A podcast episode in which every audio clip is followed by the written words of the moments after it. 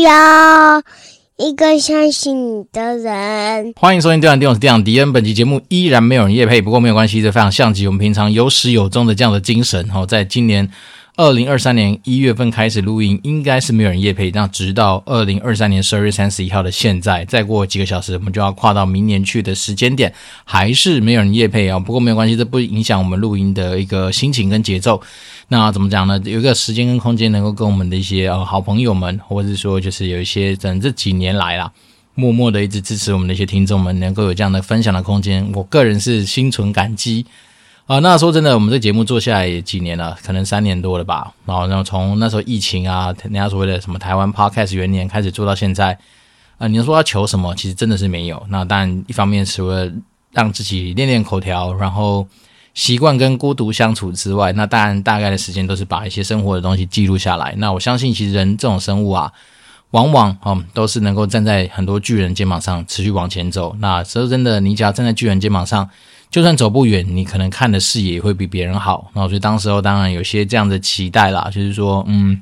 先说不敢把自己当成是巨人，然后只能说我们就是协助大家一直踩在别的巨人肩膀上面。那如果说能够帮助到大家有一些就是在呃灵感上面啊，或者说生活启发上面得到一些收获的话，那当然对我们来讲，可能就真的是一个对吧，充满功德的一个时刻了。那只能说这种东西有时候也很难说，那因为毕竟每个人所看重的点很多都不太一样。那只能说我们就是透过自己的一个。啊，身体力行啊，或者用自己身体的一些生命中的很多事情去冲撞，那希望说能够让大家少走一些冤枉路吧。好，因为毕竟我们自己就是要这样一路走来，然后啊多方尝试嘛。那再来是说，在自己可能也许资源度，或者是说嗯，也不是说钱而已啦，就可能时间的分配上面，可能多少有一些这样的机会。那讲到机会，有时候也真的是是一些呃特别的一些呃入场券啊，或者说特别的一些可以体验这样的机会的一个时间点。所以当然我们就是呃走完之后呢，跟大家稍微去分享一下。那当然，如果说可能没有像我们这样有这个经历之经过一些特别的一些事情的人，当然最好是不要。像我们今年如果回顾起来的话，在今年年初的时候，大概是这几月四月多吧，我就说自从有一天我被拉入了一个什么。某种自救会的群组里面，大家就知道大事不妙。所以，我们今年大概应该说跌最大跤的事情，应该就是这个东西了，就那个 IMB 吧。哦，那我们也有听众是因为搜寻了 IMB 这个关键字，然后居然发现说我们有呃因为这样子而进入我们的那个啊聆听的世界。对，那 IMB 回想起来，真的是今年比较嗯特别的一件事情。那当然，你说我们自己整个心态上面有没有因此而产生很大的动摇？好像也就是像我们之前在节目上分享，当下的心情就是就这样吧。对，但是现在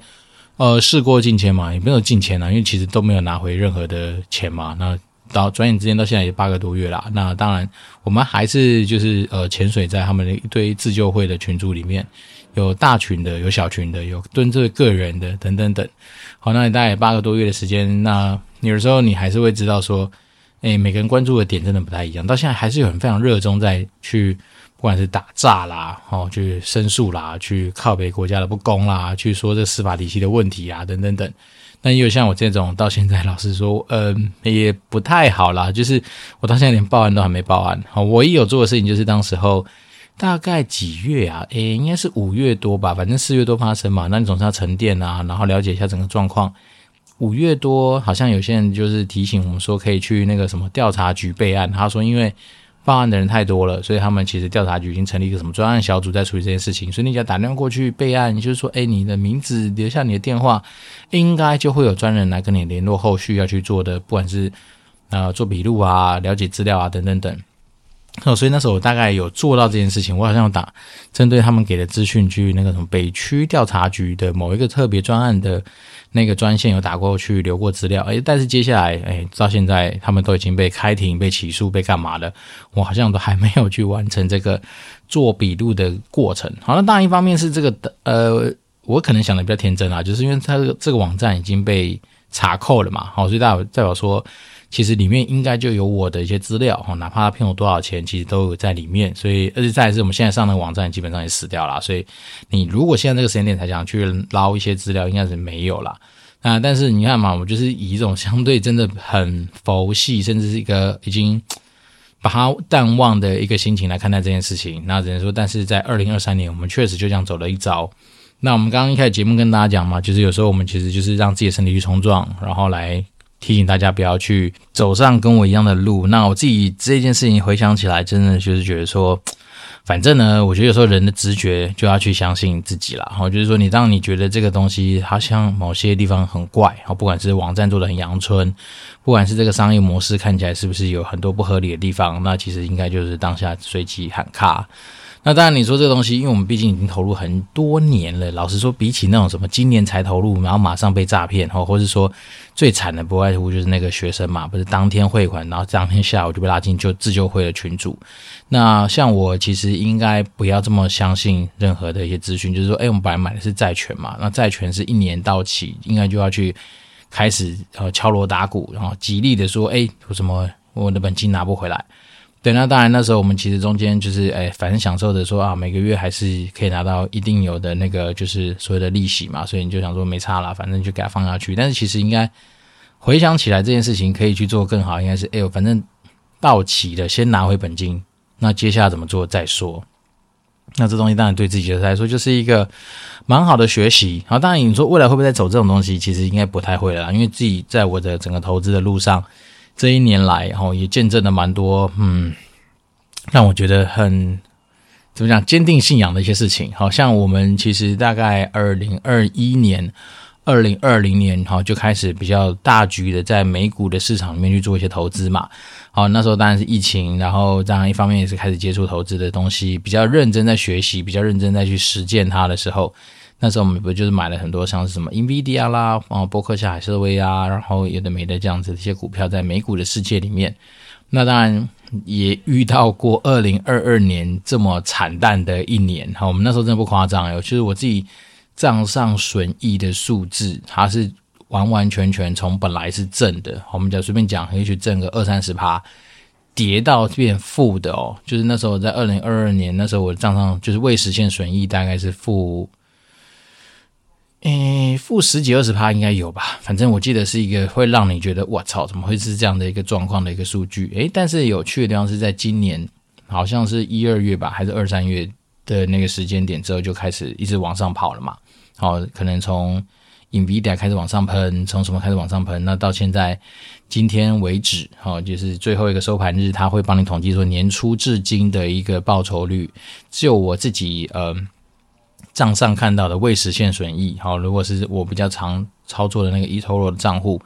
大概是将近七十 percent 啦，然后就在今年的整个就是呃资产的增加幅度。那当然你说我们资产多不多？绝对不多，好像毕竟我们就是个打工仔，我们还有两个小孩子要养，所以便是我们当然资产的增长幅度绝对数字还好了，但是那个幅度是蛮惊人的。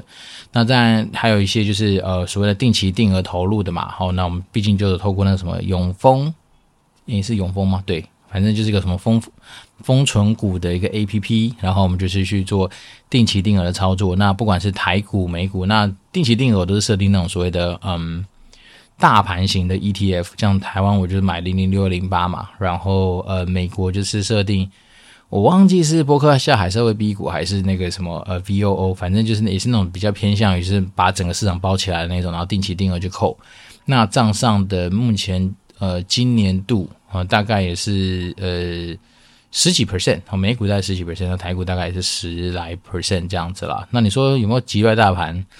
我也不知道，反正至少账上看起来是正的嘛，就觉得还算不错。然后那当然是我在二零二二年的时候，还是二零二几年买的那个 VOO，对，然后是透过那个什么复委托，直接一张单打去的那种，就是因为。台湾用付委托买，他的手续费老实说也不到说非常贵，但是他讨厌就是要低消嘛，所以那张单大概就是一万多美金的一张单，也是从之前落赛落到负十几 percent 到现在，昨天为止我看了一下，哎，也到回到正的那个地方了啦，所以这边是说，嗯，OK，就至少到现在为止哈，我们现在有投资的一些大型的一个操作，大概都目前都是还好。感谢自己那些信仰啊，因为信仰让我们坚持下去，让我们在这个时间点其实不太会因为中间的一些波动被洗掉。那当然有些东西，嗯，像今年我自己回顾，我自己在做那个期货啊，期货当然有赚有赔嘛，哈，当然就是，但期货我先说是我本来就不是专家，我完全是跟单仔，百分之两百的跟单仔。好，就是我们一些前辈告诉我们怎么做，我们就跟着做。好，他给价位我就设定，然后他说哪些地方要停损，要吃损就吃，啊，哪些该出去就出去。那整年下来，期货呃小赔，哦，但是那种都是个位数 percent，哦，整体来说就是无感啦，就是说哦，至少知道 APP 怎么操作，至少有进去走完一圈，哦，然后又交给国家一点简单的一些不管是交易手续费或是一些税金，那这样也算是一个还可 蛮好笑的一个过程。啊，那当然有一些就是本来都是为了短进短出而产生的，因为什么技术线型而投资的标的嘛，不管是之前投资的华通。我可能买了几张，然后呃，反正就是一些绝对是跟单的啊，就有人跟他讲说，哎，好像还可以的，我们就进去买一下。那大家都是见好就收啦。说真的，那个你因为技术线型进去买的，在没有任何其他的那种呃可以判读的条件之下，你当然就是跟着讯号走嘛。有卖出的讯号出来，哦，该吃损你就吃吧。所以这变成说整体来说。今年整体账上当然就是过得还算可以，还算是蛮滋润的。然后当然也就是让我们在生活上面可以去研究一些有的没的东西嘛。像我们今年另外一个目标就是，也不是目标啦，就突然冒出来说想去了解一下库伯利克熊的世界啊。所以大概有一段时间，也有可能是因为是呃工作上面产生了一些不是太顺遂的事情，所以当然我们就会转移焦点来去找到一些可以研究的东西去研究。那库伯利克熊那时候就是在一个。呃，好像是先从我是应该是先从一个 YouTuber，好像是什么天龙天龙德嘛，反正就是夹娃娃机的那些节目开始看，然后看一看就发现他们在抽库伯利克熊，然后才跟着去参与一下，然后再就是去研究这个熊的世界，那才发现说哇，原来这熊的世界是怎么样怎么样啊，它跟谁谁谁联名啊，然后大概哪些东西的价位在怎么样的地方，那也因为这样，当然一方面也是因为那时候我也想找一个。比较有趣的礼物来送给一些朋友嘛，好，所以当然就是透过这个东西来发现说，哦，原来未来可能我在送礼的选择上面，可能库伯利克熊可能就慢慢就变成是一个迪恩送礼的一个选项，或者是呃代言吧，哈，因为毕竟我觉得有些礼物啊，你说什么送礼送到心坎里这件事情，其实不是那么容易，哈，因为毕竟虽然说你可以从食衣住行娱乐，好，一方面去想，但是我真的觉得有时候，嗯。就算你都是用讲吃的，你觉得好吃，别人不见得好吃嘛。所以就是说，其实送礼本来就是有很多的学问。那库伯利克熊啊，或是那个什么呃泡泡玛特的 Molly，我觉得是蛮能够作为送礼的选择的原因是这样子啊。如果说假设那个人真的不喜欢，他拿去卖掉，他都有一定的一个市场跟价格可以去做一个变现。好，举例人，比如说你今天买的就是呃，我们随便讲，像我们那时候买那个什么忍者龟系列的，好了。忍者龟系列里面每一只可能都是好几千块钱，所以当你今天真的不喜欢的话，你只要是啊，就算全新未拆封，当然价格是最好。假设算一百，好，就是原价可能有机会转手，或者是因为那时候市场行情可能因为涨价了嘛，所以你可能会小赚一波。好，但就算你把它拆出来摆，人家说把它弄干净弄回去就写说拆摆嘛，可能拆摆打个八折或是九五折都可以啦。反正这种东西就是跟着市场行情走。那当然，今年整体来说，库伯利克熊它这个东西就是 Bear Brick 这个玩意儿，它的那个价格大概已经比当时候在二零二一年疫情情况之下，据说都砍半了。所以呢，当然你说，如果回到我们刚刚讲的那种投资的那种概念，如果是价值投资，你真的都知道这东西未来它会越来越有价的话，或许这个时间点可能至少砍半嘛。那就算再衰，也是在在顶多就是整个吃归零高，那也就是以前比以前便宜很很多啦。所以。也许这个时候就会是一个相对还蛮不错的一个进场点。那那当然，有些市场上面的一些呃状况，大家也可以去稍微看一下嘛。比如说像今年连那个故宫哦，都跟库伯利克熊去做合作，推出了什么《清明上河图》的系列嘛。那那当然一只那时候卖开卖价六千七吧，好像你去故宫直接排队买六千七，但是现在一只至少都破万了。哦，你在那个社团里面看，你没有准备个一万块钱，一般来说应该买不太到。好，要不然就是你可能是。买到那种，比如八九千块，但是是那种，就是它的那种呃样貌，它的图样应该不好看的哦，因为呃《清明上河图》这只熊，它走的是那种水转印技术嘛，就是说一张图你会印到什么样的地方，其实完全不知道。类似于你本身买熊，哦，就是一个挑战之外，还要开盲盒，大概这样的感觉啊。但是就是我自己觉得这个东西未来可能真的慢慢会变成是我在。送礼物上面的一个嗯蛮前面顺位的选项了哈，因为库伯利克熊它真的是价位可以从呃我们就以四百趴或五百趴这种 size 来说了，因为一千趴我比较没有花时间去研究，那四百趴跟五百趴的话，最便宜可能也许两千块上下就能够有选项啊，贵的话一直要破万也有哈，那当然就是看你想要送的系列啊或者主题是什么，那它的好处就是它主题很多元。啊，你想要那种比较酷手类型的也有，那你想要那种什么跟大师联名的，不管是什么梵谷系列的啊，哈，梵谷他就有一堆那种他的名作，然后去印的嘛，然后或者那种日本的一些就是很厉害的以前的那种插画家，或者说一些很大师的人物也有，然后然后再次还有一个什么城市系列嘛，他说说说什么呃。东京哦，还是什么富士山啊？他就用那种坐标去拍那空拍图，然后把印在那只熊身上。然后呢，再是他跟什么大英博物馆也有合作啊，跟很多嗯动漫的 IP 也有合作啦，然后跟很多玩具的一些就是品牌也有联名啊。对啊，那总之我觉得库伯利克熊有趣的地方就是在于说它有非常多系列的选择，然后每个选择它其实都有它一些蛮有巧思跟蛮有趣的地方。然后再是说，因为这东西我真的觉得它变卖不会没有市场。啊，这样说真的啊，你摆在家里啊，这种东西它就是个潮物嘛。那潮物的特性就是，通常来说啊，会用愿意花钱买潮物的人，要么就是啊，反正就是生活过得还是 OK，然后本身对这种潮的东西有一定的那种收藏的嗜好。那再来就是说，也许有些人就是呃，其实有钱，但是不愿意花，或是不想花在这种东西上面。那当然，这时候你送他一点，就是可以让他的生活之中增添一些色彩。我们不敢说这种东西他一定会喜欢哦，但至少他就是一个某一个大家看到就觉得，哦哟。虽然说这个熊真的蛮有价值的哦，但蛮贵的哦，但是它总之拿到就是开心嘛。因为有时候我们真的就是，嗯，要去想送礼的过程，都不外乎就是好中秋节送月饼啊，就是那些比较制式的东西之外，那我都都在想是说，啊对啊，而且像我有时候面对的对象是那种，基本上你不要跟他讲钱，钱这种对象来说已经数字的那种人，那你就会觉得说哇。他们礼物之难送哦，因为如果说你今天是打开 Momo 去找的东西，基本上他们都可以是无痛去买的。那再说，我们可能随随便便用的东西都已经是那一个品相上面的顶规，好，所以这边说你就很难找得到说到底哪个东西比较适合送给这些人。但我发现库伯利克熊其实 OK 啦，为什么？因为这种东西给他们之后啊，要么是不能比较嘛，好，比如我们刚刚讲水转印这种，每次开就像开盲盒一样那。二来是。它的价值所在是有的，然后再是它未来成长潜力有没有有嘛？所以你等于说你觉得有好麻烦，说你好像就是送了他一只可能会长大或者会持续成长的某一个个股或者某一个基金等等的东西，那只能说这个东西我觉得回想起来，今年花了比较多的时间去研究库伯利和熊的世界，那当然不会因此让我自己变得比较潮或者是玩是干嘛，但是至少让你的生活之中。增添了一些乐趣，然后也是让自己的朋友们，然后可能感受到我们对于这件事情研究之后的成果分享哈，并不是说我们今天只是纸上谈兵，诶，我们确实用真金白银去把它给变现拿出来买了，就是一个这些玩意儿放在家里。那我自己觉得，嗯，你要说开心吗？绝对是开心啊，因为这东西它就是潮啊，就是酷啊，然后真的摆在家里其实蛮好看的啦。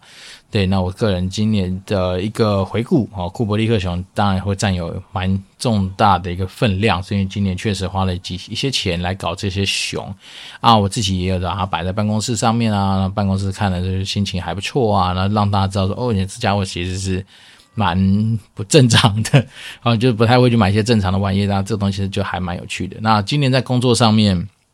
还是一样持续。去接受很多以前做行销没那么接受过的一些挑战跟任务嘛，然后当然从今年年初一开始就一直在做我们泰国新厂的建厂，那泰国新厂建厂的过程就非常多的学习啦，然后从你一个厂从无到有，好，那有很多的沟通嘛，好，可能一开始纸上谈兵，你可能是画很多的那个什么区域的一些规划，那包括像我们一开始就是呃一开始最简单，你一定要去估说你大概的需要的使用空间是多少。那可能就在你本来的那个呃土地上面，好，要你要去看要怎么盖，好，你建筑物是可以盖成一栋、两栋、三栋，好，还是要盖成呃两栋几层楼、三栋几层楼这样，它就会有很多的那些配套，嗯，组合方案要去做一些精算嘛，因为呃楼层盖得越高，哦，它可能的那个建筑成本就越高，然后但楼层盖得越低，它可能使用面积就稍微比较少之类的，所以你就要做很多的一些平衡跟取舍。那当然做了很多讨论之后，我们当然是决定说啊，就把这个厂直接盖好盖满哦。对，那当然中间还有很多限制条件的讨论嘛，像之前大家就说，哎，呃，好像在泰国的法令规定是说，那个 那个使用面积如果超过一万平方公尺的话，你可能就要把你的那个什么洒呃消防洒洒水设备要升级。好像是在一万平方公尺以下，它是某个等级；那一万平公尺以上，它就是另外一个等级。所以当然那时候就有些人就是呃，听到要升级、要加钱、要干嘛就紧张。但是我们有去试算说，实际上你把这个面积弄大，你未来可以产生的一些产能效果啊，各方面其实远比你投资这个什么消防设备来的划算太多了。所以当然那时候就变成是说，它就不成为一个限制条件。对，因为这样，我们之后的厂就是把盖好盖满，好，就是在那个容积使用状况的情，在容积率啊，还有一个容积什么，反正一些限制下，应该是把它盖好盖满，然后就是我们的土地的一个建蔽率把它弄好，然后能够盖的那个就是整个面积都把它盖好盖满，所以就会变成，就我们这是盖成一栋，但是它是两层楼，而且两两层楼是足足的，就是呃两。两层完整的，就是整个整个使用面积。那当然里面就包括生产区啊、生活空间啊，有的没的这些东西的一些规划。那当然我们中间也历经了哦，比如说当我们很多方案都定案了，然后我们那些报价内容都整个非常细的 review，在整个细的 review 过程里面，我真的是觉得，嗯，虽然说我们本来不是盖厂的这方面的专家哦，但是因为我一条一条去看。好，厂商报价的内容，比如说钢筋多少钱啊，水泥多少钱啊，人工多少钱啊，然后每一个项目啊，比如说一楼楼地板、二楼楼地板，然后什么哪里的地方的墙面用多少钱啊，然后什么，反正就是天地壁嘛，然后天啊就是天花板、地面啊，然后什么防水喷漆、防防火喷漆有的没的，反正就是那些细项，我一条条去看。所以中间当然也抓出很多 bug 嘛，比如说不管是呃你的公式带错啊，或是单价打错啦，或是哪里，比如说你这边 A 可能是一百块，怎么到了 B 一样的东西，你就把它写成一百零五块之类的，这种东西都抓光光了。那我们当然还历历经的就是那种无脑议价的过程嘛，嗯，老板一刀砍，然后吓死大家，吓死宝宝，在那个下午我们。是那个什么建厂事务局的人，就是对着荧幕发呆，久久不能自拔，呃，不是不能自拔，久久无法发言啊，因为你真的已经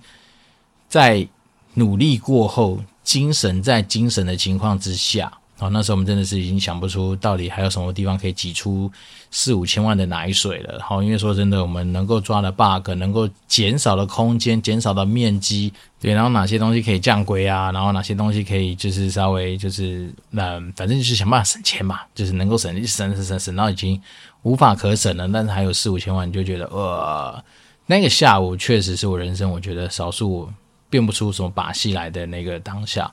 但是也觉得有时候人就是在被逼到某一个极限的时候，啊，你生命真的会找到出路。那还好，我们最后也是找到一个 work around 的一个解决方案嘛，就是说，诶，整个我们的使用面积干脆就少掉一块。那少掉这一块，它大概就至少产生了呃两千万左右的一个，就是嗯，因为你需求减少了嘛，那当然就因为这样子，就有一些就是整个成本上面的一个优化。对，那总之这一年来，我们就是让自己可能也许本来就是个外行，到现在可能还是外行啦，因为毕竟我们本来就不是靠这本业吃饭的人。但是你可能会多少了解到说，哦，原来在整个建筑的讨论上面，跟哪些东西你会经过嘛？那哪些东西要去注意啊？哪些东西要留意啊？那我们也顺利的让这个案子在今年的 Q 三底 Q four 的时候就开工啦。所以我们现在最近。三不五时就可以用那个网络摄影机去看看现在现场工地的状况嘛。那我们现在已经在做基础啦，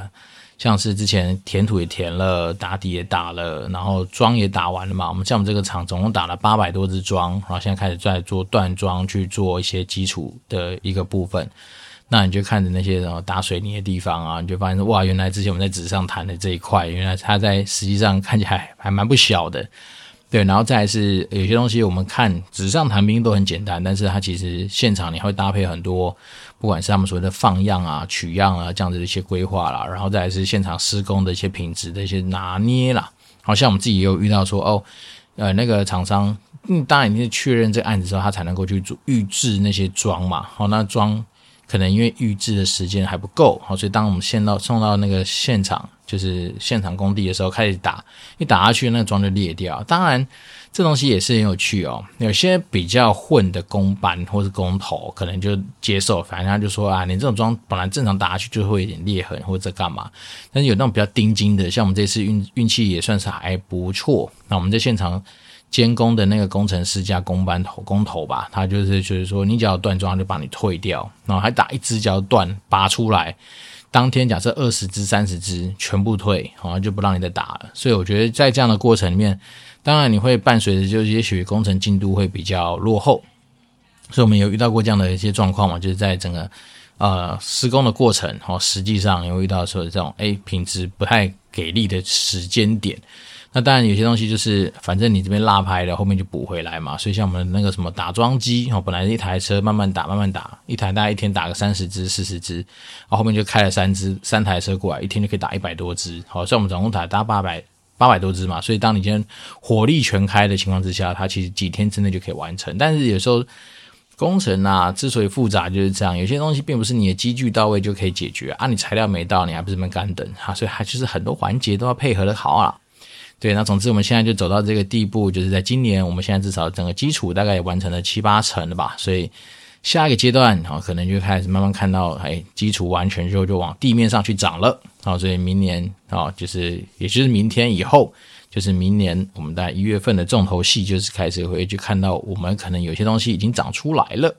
对，大概会是这样子。然后今年对我来讲。除了在盖这个什么厂房之外，哈，那当然还是有些案子啊，行销的还是在做啊，还是被老板那边靠腰慢慢垫来垫去啊，这个东西写的不好啊，那个东西怎么样哈，那就算了。那当然，另外我们还完成了就是我们公司的家庭日跟晚会的一个规划跟执行啊。那这东西，嗯，讲真的，我们并不是以前很很多这种呃自己。扛下来当总召的经验，哈，以前我们在呃，不管是橘子或是在暴雪的年代，我们确实有去参参参加这种什么呃，举办这种呃玩家见面啊、玩家试玩啊、玩家什么 whatever 实体活动的一些经验，好，但是当然当时我们都会有所谓的真正正式的那种活动小组，那我们当然就是所谓小组成员，但是不是头二嘛，那现在就变头二，所以你就会发现。哇哦，真的这些活动办下来，其实就是把你的那个生命的某些部分抽掉啊，真的是非常的累哈，因为你要考虑的东西很多，在规划面的东西就会想很多之外，那在执行的过程里面，你也会去想说，哇，这个东西要准备的成怎么样啊？然后再来是活动的过程中出很多突发状况嘛，那你就是蛮考验你当下怎么去快速反应，怎么去解决。对，那也还好，真的是呃，我只能说万幸万幸。好，我们今年至少在家庭日啊，在整个晚会的举办之后，看到老板脸上洋溢的，应该不能说是幸福的笑容，但至少没有太多的那种就是呃不满的情绪，或是太大的失误的情况之下，那我只能说谢谢谢谢。好，圆满落幕，让我们在二零二三年自己去哦，就是承接了一些从从来没有想过这么。奇特的一个任务旅程，对，那只能说家庭日这种活动，如果让我再重新办一次，我会觉得以后在外面办好了啦。只要在公司里面，妈的，那种问题真太多了。这个地方不能去，那个地方要管制，这个地方怎么样怎么样啊？好，再来是因为毕竟就在公司里面嘛，所以规范一定比较多，要特别小心。啊，办活动本来就已经够累了，还有很多东西注意。然后再说我们公司有些设备又非常的旧，所以你只能说好吧。就是期待时间总是会走完。那当然，我自己这样子走下来的一个心得，就是可以可以提醒大家，就是说，反正时间在走嘛，很多东西你不管怎么样，横竖都会去面对，横竖到它都会结束。所以有时候真的是到越接近那个的时候，其实心情放宽心去面对它，然后陪着就是该完成的那些事情，把它给完成在那个当下，其实应该就已经很足够了啦。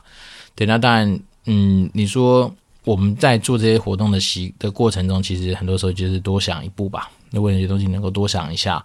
那自然它可能成果就会表演给你看啊。因为这东西就是非常闪不了的战功嘛，它就是真真切切放在那边，就有有画面、有声音、有什么有的没的。那这当然当然对未来我们如果嗯希望是不要再换工作了啦。好，那我们希望说未来能够直接赶快跳到类财富自由这样子的一个境界去。那一旦到类财富自由，我们可以干嘛？可以开怪手啊，可以跑业务啊，可以做很多有的没的事情。哈哈。对，所以总之，呃，今年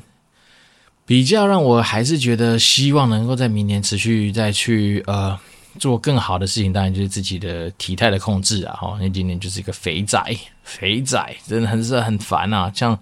我在看到那个晚会的一些那个什么呃摄影素材呃是摄影结果的时候，就觉得哇操，每一张直接删掉，不啰嗦，呵 呵实在看不下去。对，那当然还是觉得说啊，好像自己这样子胖下去也不是个办法。所以如果可以的话，嗯，二零二四年持续努力啦，好，希望说至少可能在吃东西的一个呃时间点上面啊，或者说分量上面，真的要去做到一些有意识的去控制它。而不是说像今年一样，真的是呃，对，十一点他们给我吃自己这边吃宵夜，而且那种宵夜不是那种什么薯片一两片，然后薯片一两包吧，类似这种概念，然后配高热量的饮料，然后这边是有这样结果，我也不意外啦。那但是我还会觉得说，如果可以的话，二零二四年哦，就除了这些东西吃的分量上减少之外，那当然运动的内容或运动的频率啊，也要拉起来。嗯，对，那今年整体来说。快速啊，快速从脑袋里面想过的不外乎就是这些事情。那跟投资有关的，其实天使投资还是我一个很重要的一个呃生活重心。所以生活重心就是说，你还是会期待说能够在这个地方得到一些收获。那当然，今年自己有幸跟上的案子都对，都如果可以出手的话，就想办法自己资金调度调度就跟上吧。对，那嗯，持续还是会再找机会啦，就是说看有哪些更好的案子，如果可以的话，也去跟进这样子。那嗯，明年不知道诶，因为我不知道老板有没有机会再让我们继续去这个领域上面发展。然后，但是当然没有什么东西绝对不行或绝对行，那当然就看我们是用什么样的角度去敲动这件事情的发生。就像是我们今年晚会请艺人这件事情，也没有人跟你说不行啊。那、以前没有说一定可以行啊，那只是说在于说你用什么样的理由跟什么样的角度去说服老板嘛。那像我们今天就拿着，哎，五十年来一次，哎，就那么多重要的贵宾，对不对？一堆那种哦，总字辈、懂字辈的人来，那我们给他一个就是难忘的哦，比如说大咖艺人，这不就是对我们公司来说也是一个很加分的选项吗？对啊，所以我们就是用这样角度去去讲这件事情。好了，那也让有始有终啊，在最后一天的这一集也是没有新的听众留言。那我们上次的留言还是那位 Alison 猪帮我们留的，就是一个好频道推推推的一个留言啊。那非常谢谢，在今年有机会加入就是我们这个小频道的啊小节目的一些听众朋友们，不管你今天是实体上面就认识我的人，或是说。我们还没有机会，就是实体相见欢，然后再就是用透过声音来跟大家做一些沟通交流的好朋友们，都还是谢谢大家。然后在这样子的一个百家争鸣的 Podcast 市场里面，愿意给我们这样小节目一个机会。那当然，呃，私心的还是很期待说，大家如果说真的对于你自己生活之中，哦，不管是你今天在自己的财富累积啊，一些生活观念啊，或者哪怕说你今天在职场上面，只想要找到一个人跟你分享一些经验，或是找一个人诉苦哈，其实我们这边都会是一个呃免完全免费嘛，然后开放给大家可以使用的一个平台环境。对，但我当然这一集没有新的听众内容也没关系，好，那么还是期待说在二零二四年的嗯之后。可以看到大家更多踊跃互动的一些留言分享，或是怎么样了。那不管怎么样说，就是祝福大家新年快乐。那我们就明年见喽！就是电玩店，我是电玩迪，我们就持续保持联络，拜拜。